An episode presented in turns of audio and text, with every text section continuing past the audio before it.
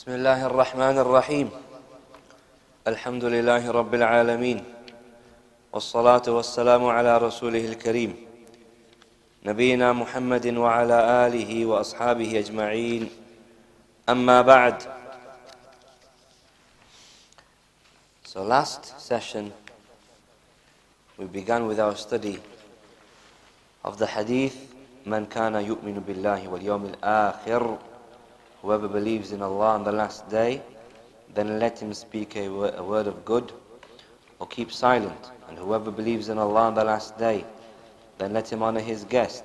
And whoever believes in Allah on the last day, then let him honor uh, his. Uh, then whoever believes in Allah on the last day, then let him uh, honor his neighbor. And whoever believes in Allah on the last day, then let him honor his guest. So Shaykh Abdul Muhsin's explanation to this hadith is divided into how many parts?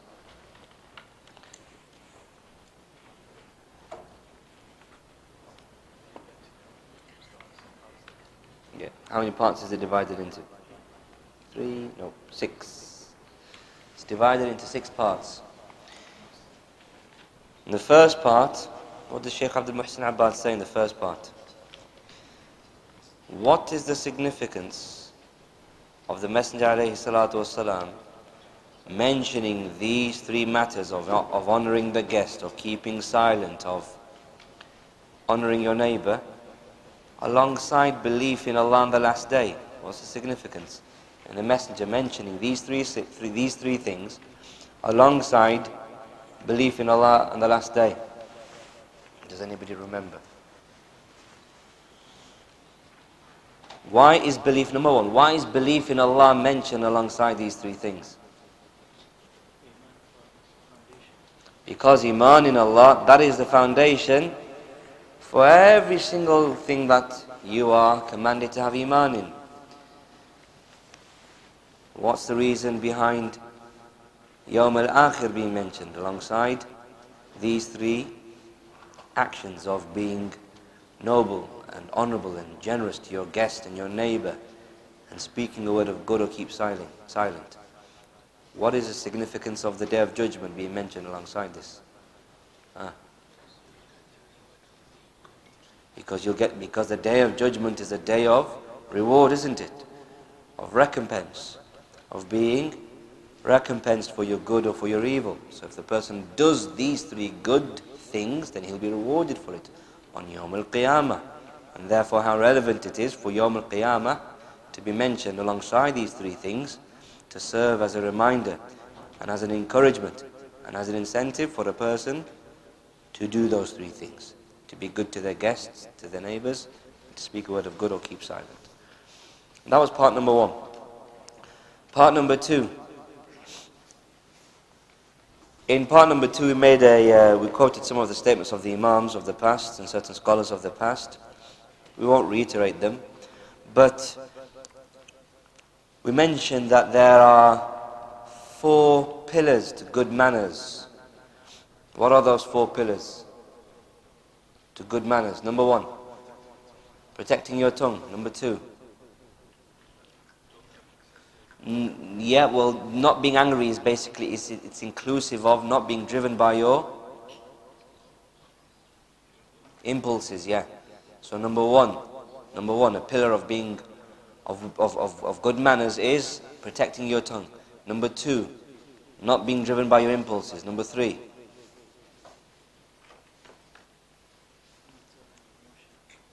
that was number two.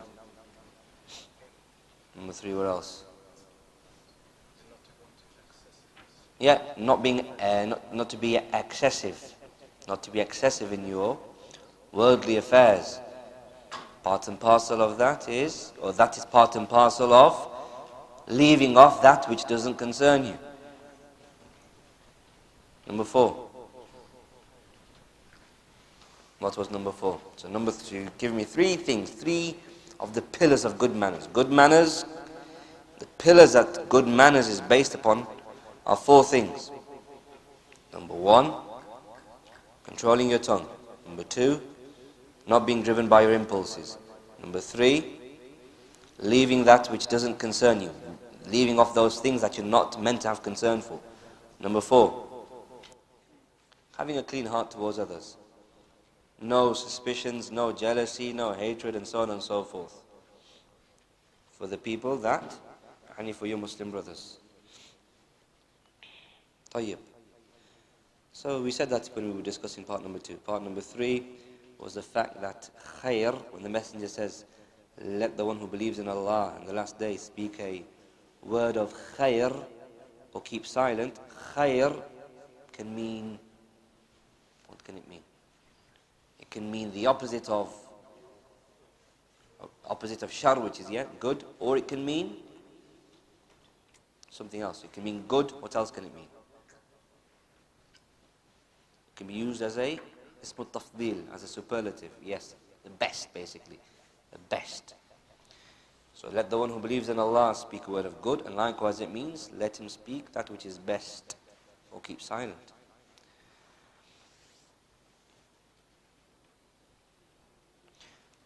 And then we went on to discuss matters related to honoring the neighbor.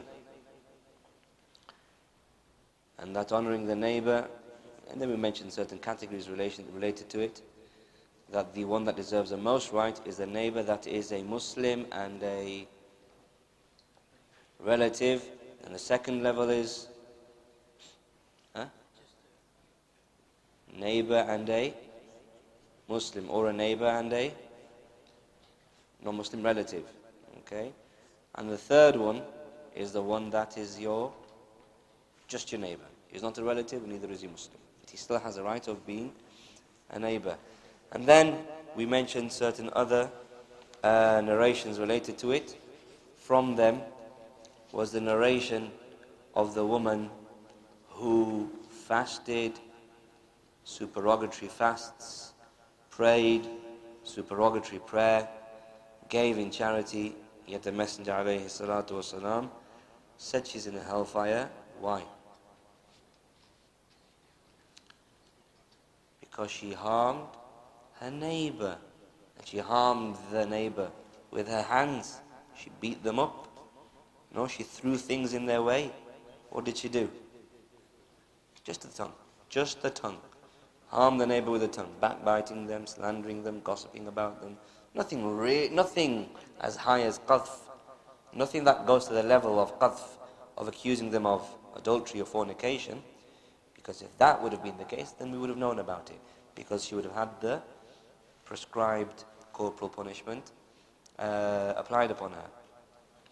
Backbiting, slandering, gossiping, these type of things she did, which resulted in her being condemned to the fire of hell. طيب, um, and we mentioned last week, eh, we did so last week.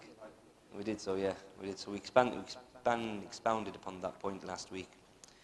Um, we can mention certain other benefits. Shah ta'ala. Uh, certain other benefits. So who can remember what Shaykh Uthaymeen said? What did Shaykh Uthaymeen say? about the ayah أيحب أحدكم أن يأكل لحم أخيه ميتا فكرهتموه Would one of you like to eat the dead body of his brother? Indeed you would hate it. Indeed you would hate it. This ayah, what did Shaykh Muhammad ibn Salih al-Uthaymeen mention about it? The number of the ayah is ayah number 12 from Surah Al-Hujurat. What does Shaykh say? Well, Shaykh Abdul Rahman al-Sa'di, he mentioned some statements. Yeah. Or it's, or it's like eating your brother's flesh. So why, why Shaykh Sa'di mentioned three things why it is, why uh, backbiting your brother is so repulsive, so bad. What did Allah mention in this, this ayah? Don't eat. Uh, would one of you love to eat the dead body of your brother? Surely you would hate to do so. That ayah there, dead body of your brother. In it, there are three things that are really, really bad, really, really repulsive. One of them is the fact that you're eating the flesh of a human being. Number two, that he is dead as well.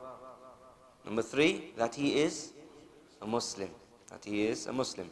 And then Shaykh Uthaymeen expounded upon that by saying, Do you find anybody that is more repulsive, more disgusting, more vile than someone who is sitting next to his brother, his brother that is dead, gets a knife, chops pieces out of his dead brother's body, and then eats it bit by bit. Do you know of anybody that is able to do so? Shaykh Uthaymeen said, the one that backbites his brother, backbites his Muslim brother, he is able, he is the one that is able to do so. Tayyib. Likewise, we mentioned certain other benefits that we didn't mention last week concerning this matter of al-ghiba, of, of backbiting. Among them is another statement that Shaykh Uthaymeen, he said, الغيبة من كبائر الذنوب التي لا تكفرها الصلاة ولا الصيام ولا الصدقة ولا الحج ولا غيرها من الأعمال الصالحة بل تبقى على الموازنة بين السيئات والحسنات كغيرها من الكبائر You commit major sins. A major sin is committed. You have to make tawbah for that sin. Salah, the Messenger told us, does expiate your sins. Sadaqah does expiate your, your sins. But which sins? Your minor sins. Therefore, a person who backbites, he has committed a major sin, Shaykh Uthaymeen is saying. And that major sin of having spoken about your brother behind his back is not going to be expiated by you just performing salah, by you just performing, uh, uh, uh, or by you just giving a sadaqah. Rather, what you have to do is make tawbah for that sin of having backbit your Muslim brother. That's a statement of Sheikh Muhammad ibn Salih al Uthaymeen concerning the great nature of backbiting. What is backbiting? What is the definition of backbiting? What's the definition of backbiting? Me going up to some, somebody else and saying, Do you know uh, Fulan, so and so, that lives on such and such a street? He is a thief and he has been doing lots of bad things lately. And all of those things that I'm now saying, they're all fabrications, they're all lies. Is that what backbiting is? Ah, that's slander. That's something else. That's slander. So what's backbiting then? Eh. His brother said it in Arabic, you now have to translate it. Yeah To say about your brother that which he dislikes in his absence. To say about your brother what he dislikes to be said about him in his absence. That's the definition that Messenger ﷺ gave to us in the hadith recorded by Imam Muslim. Even if it is true, if it's the case, we mention the hadith. We mention the hadith. And that is the hadith of the Messenger ﷺ when he said, أَتَدْرُونَ مَا الْغِيبَةِ Do you know what ghiba is? قالوا الله ورسوله أعلم. The companions, they said, Allah and His Messenger know better. The Messenger said, ذِكْرُكَ أَخَاكَ بِمَا يَكْرَهُ You mentioning concerning your brother what he dislikes. قيل أفرأيت إن كان في أخي ما أقول So it was said, what about if what I say about my brother is actually in him? That is what he has done, that is his characteristic. Meaning, what if it's the case that this statement that I make about my Muslim brother is true? Then what? The Messenger then said, إن كان فيه ما تقول فقد اغتبته وَإِن لَمْ يَكُنْ فِيهِ فَقَدْ بَهَدْتَهُ If it is the case that what you said about him is true, yani it's, yani it's true, then you've backbitten him. And if that isn't the case, if it's the case that what you've said about him behind his back is not true, it's false, then you've slandered him. Then you have slandered him. Let's take a look at an example of one of the Salaf. Muslim, Hadith Sahih Muslim, Hadith number يعني 2589. Let's now have a look.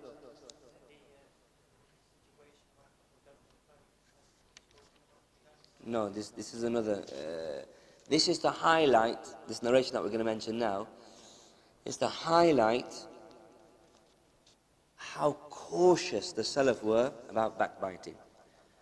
That there, uh, Abu Dhar insulted Bilal radiallahu ta'ala anhu, radiallahu ta'ala anhuma. That was an insult that he did, and then he sought forgiveness from him. Here is a narration from one of the Salaf that you've all heard of, and how he responded and how he reacted when he realized that perhaps he's fallen into backbiting. If one of us said this statement, we would not really think anything of it. We just think it's just, it's just a normal thing. But let's look at how Muhammad ibn Sirin, rahimahullah ta'ala, who was from which tabaqah? Tabi'een How he reacted when he realized that he said something which could perhaps be backbiting.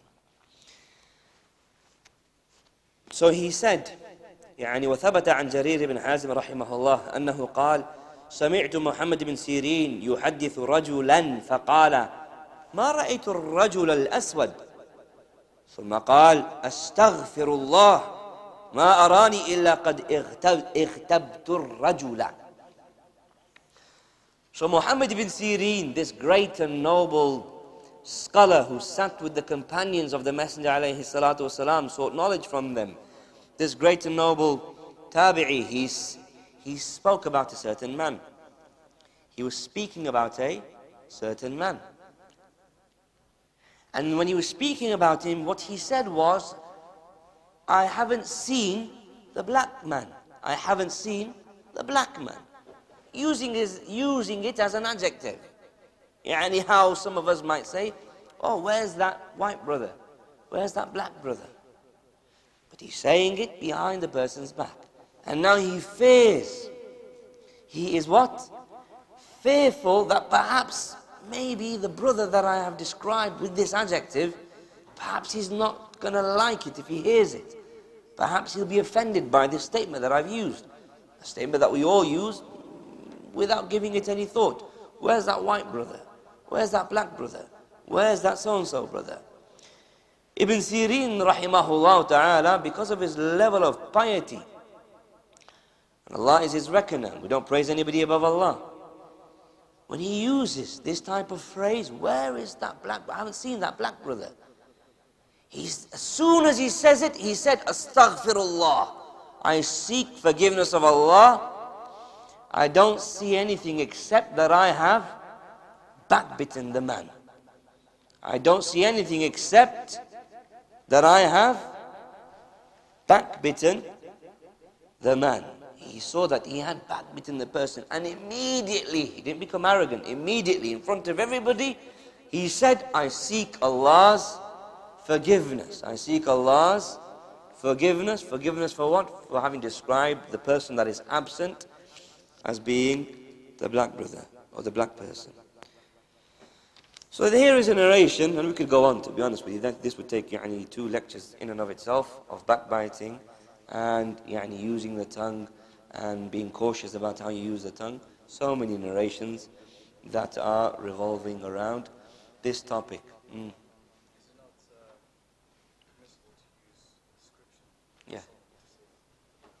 Yes, you can. But he's, he's saying it uh, or his re- reaction, his response, was because he, he, he, thought that perhaps he has offended him. Obviously, if you know that so and so, you know, he's going to be offended by that particular statement, then, you know, uh, be cautious and be wise about what statement you use. Okay? But the point being is that from his level of taqwa and wara', uh, Ibn Sirin reacted in this manner. That he was cautious. You know, I could have used another term, or I could have said something else. Or, could, or I could have just used his name. Everybody, everybody would have known who I'm referring to if I said, where is so-and-so, and just used his name. And from the level of taqwa and the wara' that these people, that these imams had, that as soon as he mentioned this statement, which is in general but it's permissible. But as soon as he mentioned it, he became fearful that maybe I've offended him. I could have used a better statement. Perhaps I have fallen into backbiting. Backbiting doesn't mean that you intend to insult. Backbiting means that you use that you say something about him that he doesn't like. Obviously, we know that there are exceptions to this, that Imam. An-Nawawi mentions in Riyadh al-Salihin that there are exceptions to backbiting. From them is, for example, somebody comes up to you and says, I'm going to do business with so-and-so. What do you think? Is that a good idea? So you say, no, don't do business with him. Why? Because he is deceptive in his transactions. What you're saying about him, would he like it? No, he's not going to like it. But what, you, what you're saying about him, is it true? It's true. So, so far, it's fitting into the definition of backbiting. However, it's permissible for you to do so. Why? Because you're warning him from a greater, from an evil that he may, or harm that may reach him. The same thing applies to when somebody comes to you seeking marriage, uh, or seeking advice about marrying somebody. The same thing applies when somebody comes to you about uh, seeking knowledge from someone That you say, no, don't seek knowledge from him. He's not trustworthy in his knowledge. Don't seek knowledge from him because he's an innovator. Don't seek knowledge from him because he accompanies the people of innovation, and so on and so forth. طيب. So um, that there we kind of uh, that was just an extra benefit um, mm, that we mentioned there concerning backbiting. But what we wanted to focus on was just the general aspect of controlling your tongue, because that is what the hadith is saying. Whoever believes in Allah on the last day let him speak a word of good or keep silent. And likewise about being good to your neighbor. So let's have a look at a narration that would encourage us to be good to our neighbors. We've already mentioned one last week or last session. Let's mention another one that is specific to the neighbor, specific to not harming your neighbor. Okay? And this is a narration that is recorded in Imam al-Bukhari's Al-Adab al-Mufrad, uh, declared, sahih, uh, declared um, يعني حسن by Imam al-Albani. This is the narration of Abu Hurairah radiallahu ta'ala anhu, when a man said to the Prophet alayhi salatu wasalam, Indeed, I have a neighbor who harms me. Indeed, I have a neighbor who harms me. So the Messenger alayhi salatu wasalam said to this man, In taliq, فأخرج متاعك إلى الطريق The man said to the, uh, the messenger said to the man, Go and take your belongings out into the street. Meaning, go to your house, get your belongings, take them, go into the street, put your belongings on the street, and there, sit, sit on the street. فانطلق فأخرج متاعه فاجتمع الناس عليه فقالوا ما شأنك؟ قال لي جار يؤذيني. فذكرت للنبي صلى الله عليه وسلم فقال انطلق فأخرج متاعك إلى الطريق. فجعلوا يقولون اللهم لعنه اللهم لعنه اللهم أخزه. So now the man, he gets his belongings, he goes out into the street, he puts his belongings in the street. People now start to pass by him and they say, What's wrong? Why are you outside here in the street? Why have you come put your belongings outside here on the street? So the man, he then says, I went to the Prophet والسلام, told him that I've got a neighbor that is harming me, and then the Prophet told me to do this. So what did these passers-by start to do? They start to curse the neighbor. They say, Oh Allah, curse him. Oh Allah, disgrace him. So now this news reaches the neighbor that is harming him. This news reaches the neighbor that is being oppressive. And so he comes out and he says to the man in the street, Go back to your house because by Allah I am not going to harm you anymore. He says to him, Irji ila manzilika, fawallahi la, la u'dhika. Take your belongings, go back to your house because by Allah, after this, I'm not going to harm you anymore. Why? Because I've seen the results of me harming you. People are now cursing me. People are now praying to Allah to disgrace me. In another variant narration, the Messenger alayhi salatu was he said to the man, احمل متاعك فضعه على الطريق فمن مر به يلعنه. The Messenger says in another variant narration, take your belongings, put them on the path, and then whoever passes by will curse him. And therefore, whoever passed by cursed the bad neighbor. And so the man came to the Prophet والسلام, and he said, Ma laqitu minan nas. What's this harm that I'm receiving from people? What are these curses that people are uh, يعني, cursing me with? So what does the Prophet والسلام, say to this neighbor? This neighbor that is harming his, his neighbor. What does he say? He says, Inna la'nat Allahi fawqa la'natihim. The Prophet said to the neighbor that came to him, saying, O Prophet of Allah, people are now cursing me. You've told my neighbor to go out into, into the street and then make everybody that passes by him curse me. What's all this harm, this curse that I'm receiving? What does the Prophet say? He says, Indeed, the curse of Allah is on top of their curses. They're cursing you, and then on top of that is Allah's curse upon you. So this highlights to us, and, and then the man, يعني anyway, the man, ثم قال للذي شكا كفيت, كفيت أو نحوه. And then the man, he went to his neighbor and he said, enough now. Yani enough from what you're doing. I'm not going to harm you anymore. I'm not going to harm you yani anymore. So the point being, ikhwan, is this shows to us the severe nature of harming your neighbor, of harming your neighbor to such an extent that Allah's curse could be upon you if you harm your neighbor. Tamam.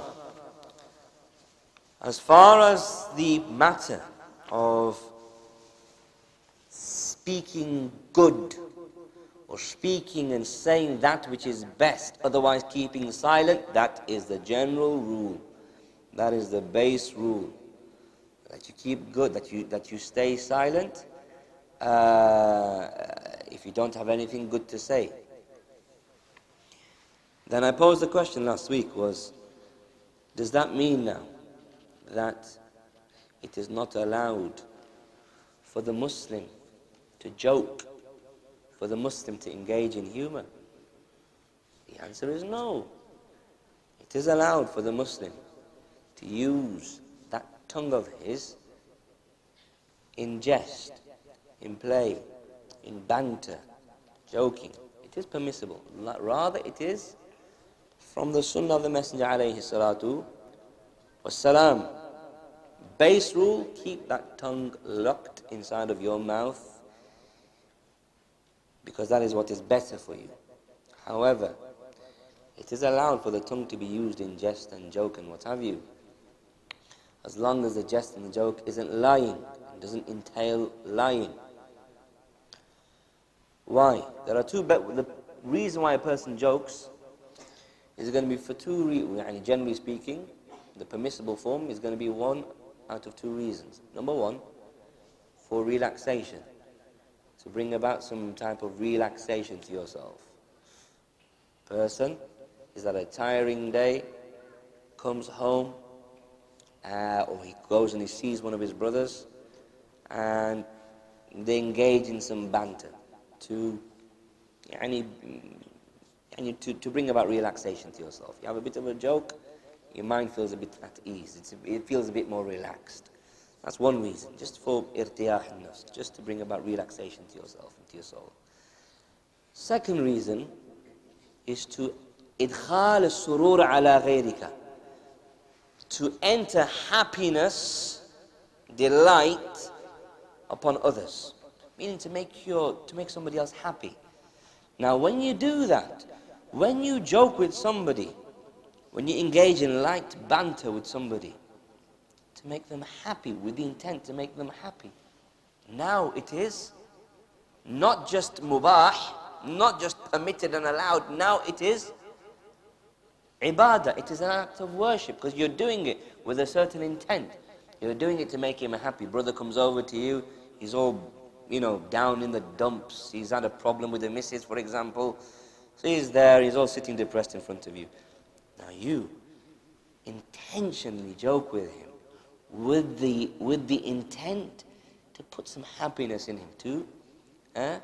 lift his spirits, as they say, or to lighten his spirits, as they say. Now what you've done has become an act of ibadah. And we have examples from the Sunnah of the Messenger alayhi salatu wasalam, and from his Sahaba, as uh, uh, uh, showing that they would engage in this light banter and this light يعني joking. The Messenger alayhi salatu wasalam, he was someone that was a smiling person anyhow. Imam al-Bukhari has a chapter in Al-Adab al-Mufrad, Bab al-Tabassum, chapter about smiling. In this, in this chapter, there is a narration from Jarir ibn Abdullah radiallahu ta'ala anhu, who said, منذ أسلم, uh, he said, ما راني رسول الله صلى الله عليه وسلم منذ أسلمت إلا تبسم في وجهي. He said, ever since I became a Muslim, the Prophet would never see me except that he be smiling in my in my face sallallahu alayhi wasallam. Likewise, the hadith of Abdullah, ibn, uh, Abdullah al-Harith, uh, recorded by Imam al-Tirmidhi, declared sahih by Imam al-Albani, who said, ما رأيت أحدا أكثر تبسما من رسول الله صلى الله عليه وسلم. I never saw anybody who smiled more than the Prophet alayhi as-salatu was-salam, than the Messenger of Allah alayhi as-salatu was-salam. And yani, there are many narrations concerning the virtue of smiling. So this was the nature of the Prophet alayhi salatu was-salam, a smiling person. He would not laugh loud to such an extent that the uh, laha, the uvula, that piece of flesh that dangles at the back of your mouth would become visible. The messenger wouldn't laugh to such an extent that his mouth would open up and you could see the flesh hanging at the back of his mouth. However, he والسلام, would engage, uh, would smile. Imam al-Bukhari in the same book, Al-Adab al-Mufrad, he has another chapter, Bab al-Mizah, chapter of mizah now joking, not just smiling now, joking.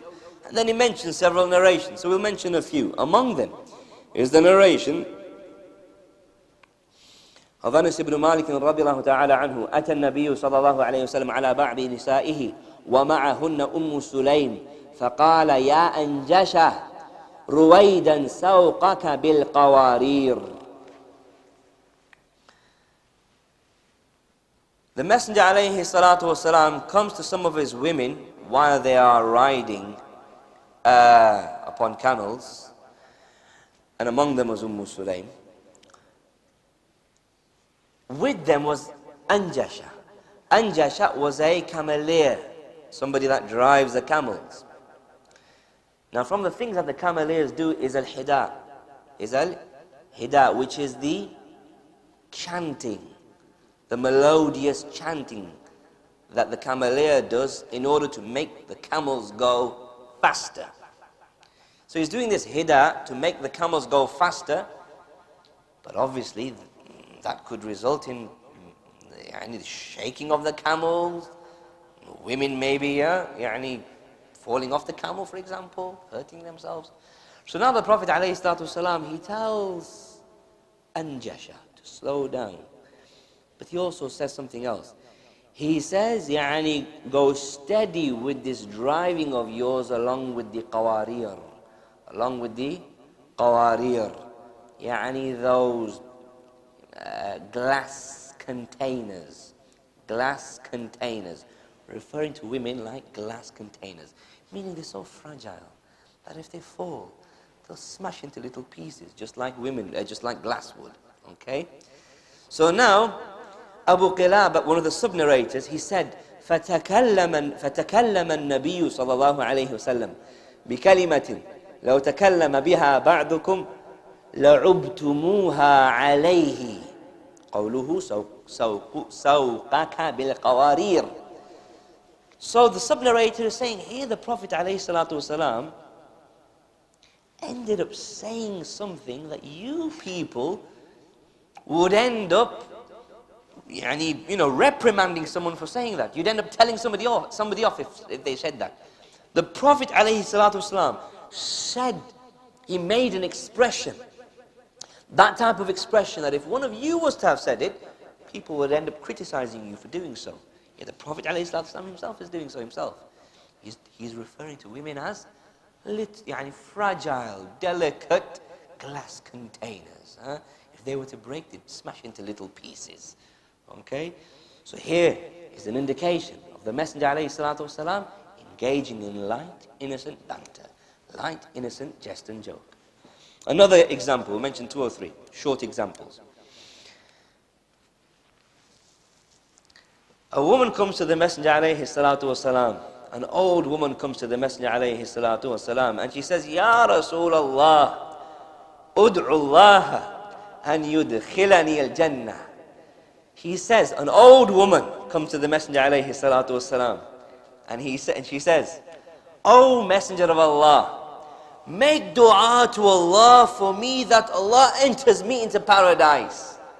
Old woman to the Prophet of Allah, Messenger of Allah, the one who receives revelation, the one who said, Inni la aqulu illa haqqa. I don't say anything except what is true.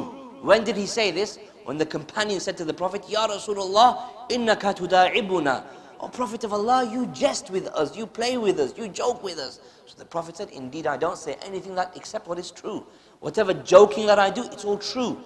So now, to this Prophet of Allah, the best of creation, the finality of the Prophets, an old woman comes to him and she says, Oh Prophet of Allah, make dua to Allah that He enters me into paradise. What does the Prophet say?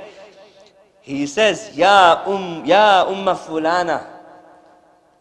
Oh um so and so. Inna al-jannata la tadkhuluha ajuz. He said, Oh, um so and so. Indeed, paradise, an old woman can't enter into it. Indeed, paradise, an old woman can't, and old women, old women can't enter into paradise. So now what does the woman do?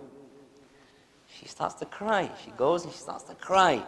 So the Messenger alayhi salatu wasalam, he then says to the companions, Go to her and tell her that all of the women, when they enter into paradise, they'll all be of equal age. They'll all be yani, 33 years of age when they enter into paradise.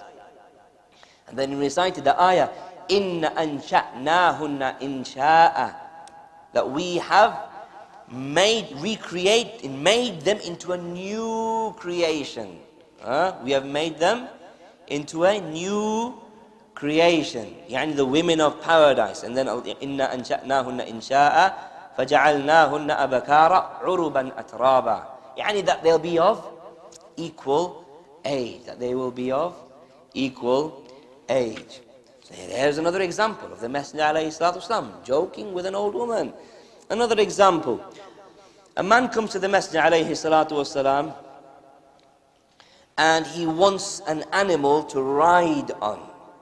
Allahu A'lam as to what the context of this request was. Was it in order to engage in a battle and therefore he needed an animal, or uh, uh, he wanted a, an animal to use, to ride upon, to engage in battle. Allahu A'lam what the context was, but the point is a man came to the Messenger والسلام, saying that he wants an animal to ride upon, seeking an animal to to ride upon. So what does the Messenger والسلام, say?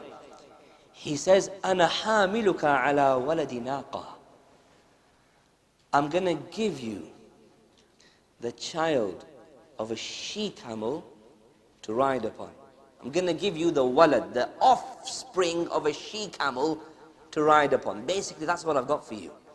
Do you want a riding beast? Do you want a, a camel? I, I can't give you. I can't. Yani, he's saying to him, I can only give you the offspring of a she camel to ride upon. So the man says, Ya Rasulullah, وَمَا أَصْنَعُ بِوَلَدِ نَاقَةٍ O Messenger of Allah, what am I going to do with the walad of a she camel? With the offspring of a she camel? So the Messenger alayhi salatu wasalam, he says, وَهَلْ تَلِدُ الْإِبَلَ إِلَّا النُّوقِ The Messenger says, are camels giving birth to anything other than she camels? Just because I'm going to give you the child of a she camel doesn't mean that that child is a little baby, is a small thing. I'm in my 30s, but I'm still a child of my mother, aren't I? Huh? Some of us, we might be 60. You're still a child of your father, aren't you? So the Messenger, alayhi salatu wasalam, he gave, he said this to this person, which would, which would make a person think. The imagery of that type of sentence makes a person imagine a small little animal. But the wording itself is not a lie. The messenger is saying to him, I'm going to give you the she, the child of a she camel. Obviously, any camel, whatever its age is, is being given birth to by a she camel. Okay? And therefore, uh, this is another example of the Messenger alayhi salatu wasalam engaging in light banter with his companions. And then we'll uh, conclude this particular uh, sunnah with the implementation of this sunnah um, by the companions Ridwanullahi ta'ala alayhim. The companions, obviously, it's a sunnah to engage in joke, in banter, in play with your, with your friends. And therefore the companions, they would implement this sunnah. What did they do? How did the companions implement this sunnah? Let's have a look at one little example. and that is the narration of Bakr ibn Abdullah قال كان أصحاب النبي صلى الله عليه وسلم يتبادحون بالبطيخ فإذا كانت الحقائق كانوا هم الرجال The companions of the Messenger عليه الصلاة والسلام those companions that believed in him, those companions that made hijrah with him, those companions that received him as the Ansar in Al Madinah, those companions that fought alongside him, those companions, they used to throw watermelon at each other. They would throw watermelon at each other. Now, does this mean that they would get a big bitikh? Especially the ones that you find outside of the masajid in the Arab lands, you come out to the masjid and mashallah, big bitikh there. Not those small ones that you get from Morrison's, not those big, you know, organic ones. Does it mean that the companions would get those, you know, those watermelons and then throw that, you know, launch that big massive watermelon at the head of my brother? No. Meaning the skin of the watermelon. The big massive watermelon, you throw that at my little head, you send me to the A&E. But the small, يعني the skin of the watermelon, which isn't fruit anymore, it's not food anymore. You're going to throw it in the bin, aren't you, when, when you're done with, with, with the watermelon? You're going to throw the skin away. So that skin, those pieces of skin, they would throw it at each other, playing with each other. But when it came, وَإِذَا كَانَتِ الْحَقَائِقِ كَانُوا هُمُ الرِّجَالِ But when it came to the serious matters, then they were men. Then they were men in that regard. But amongst themselves, they would joke.